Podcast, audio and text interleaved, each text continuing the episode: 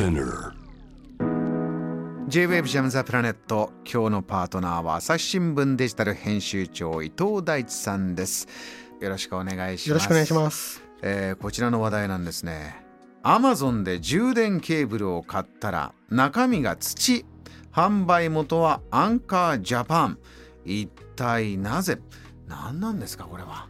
はい。これまずアンカーという充電器のメーカーがあるんですね。有名ですね。はい。でもう大変高品質で有名で、うん。もう今すごくコンビニにもセブンイレブンとかにも売ってるぐらいメジャーなブランドなんですけれども、そのアンカーからの充電ケーブルをアマゾンで買った方がいたと。えでそしたらケーブルが入ってなくて中身が土だったって話なんですよ。え 驚きますね。驚きますよね、えなんでこんなことが起こったのえか、はい。えーまだ詳細な原因は明らかになっていませんがまあ、こういうことなんだろうという予想はもうされていて。どういうことですか？これ、はい。あのすみません。あの伺いたいんですか？日本で日本です。起こったことですね？日本で起こったことなんです。日本でまあツイッターで投稿された内容なんですけれども、はい。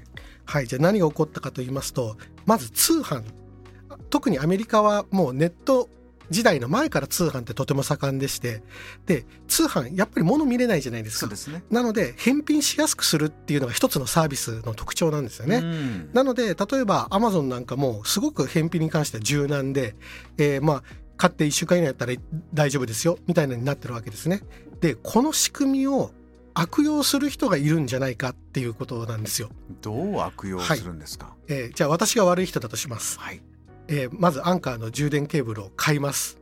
そして、えーケーブルだけ箱から抜いちゃいます。うんでケーブルと同じ重さの土を袋に詰めて返品しますそうするとお金戻ってきますよねえ返品受け取ったアマゾンは中確認しないんですか？本当は中を確認し確認しなきゃいけないとは思うんですけれどもおそらくうまく開封してないような見え方になってるんでしょうね。ああそうするとし密封したそうなんですよ。状態をもう一回作り出して。そうするとわざわざ開けて検品はしないと。でその品物を例えばグローバーさんが買っちゃって届くとあら土が入っていたっていうような ことが起こりうると。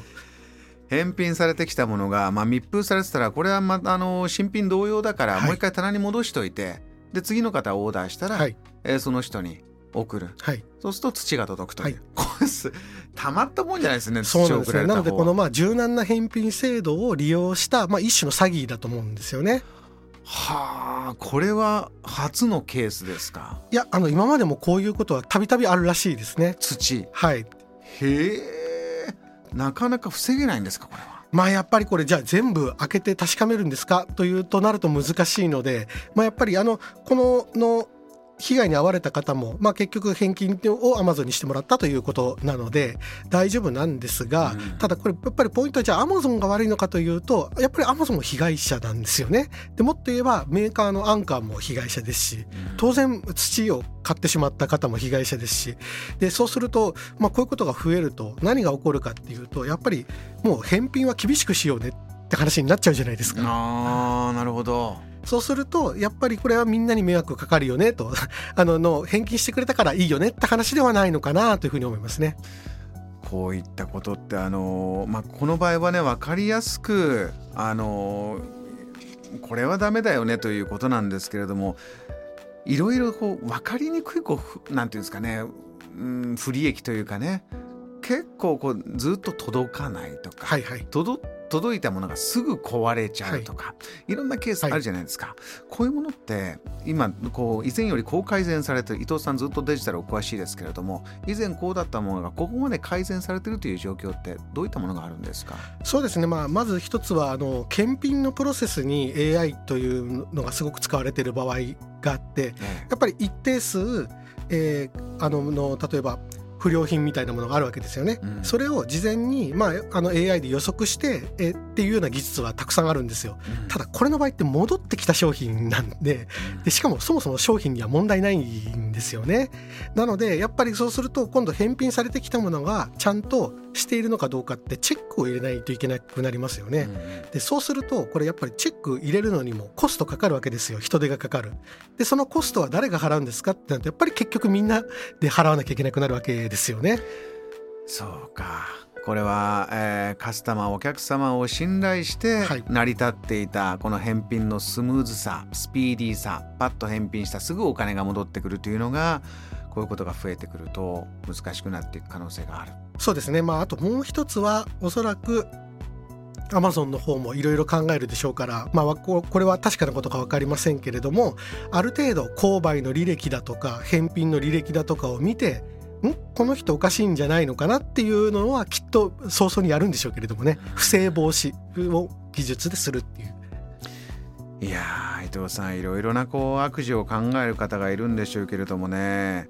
これケーブル1本の値段を返品でちょっと儲けるってあってそんな大きな金額じゃないわけですそうですね。はい。これ数いっぱいあって集団でもってをやってるというグループっていうことなんでしょうかねさあどうだかわからないんですけどもこのケーブル単価がまだ安いからいいんですけれどもあのパソコンの CPU チップを、まあ、そのの心臓部にあたるチップでも同じような被害があるということでそうするとやっぱこれ数万円とかものによっては10万円を超えるようなものもありますのでこれになるともうやっぱりいよいよ本格的に金銭的被害も大きいのかなというふうに思いますね。あのここから冬場になってきますで年末商戦、えー、新春、えー、いろいろ皆さんねオンラインで、えー、もちろん買い物する方も多いでしょうけれどもお得な場面もたくさんあれば、えー、いろいろなこういうトラブルもひょっとしたらあるかもしれませんね。そうですね、まあ、あのぜひいっぱい箱が積まれてる方もいらっしゃるかと思いますけども中身は確かめないといざ充電しようと思った時に土だとねやっぱり旅行行くにも行けなくなっちゃいますから。本当ですえー、皆様こういったことが現実に起きているというお話を伺いました、えー、伊藤さん今年もさまざまなニュースの解説本当にありがとうございました。ありがとうございました。来年もよろしくお願いします。来年もよろしくお願いします。では良い年末をお過ごしください。今日お迎えした朝日新聞デジタル編集長伊藤大地さんでした。ありがとうございました。ありがとうございました。JAM The Planet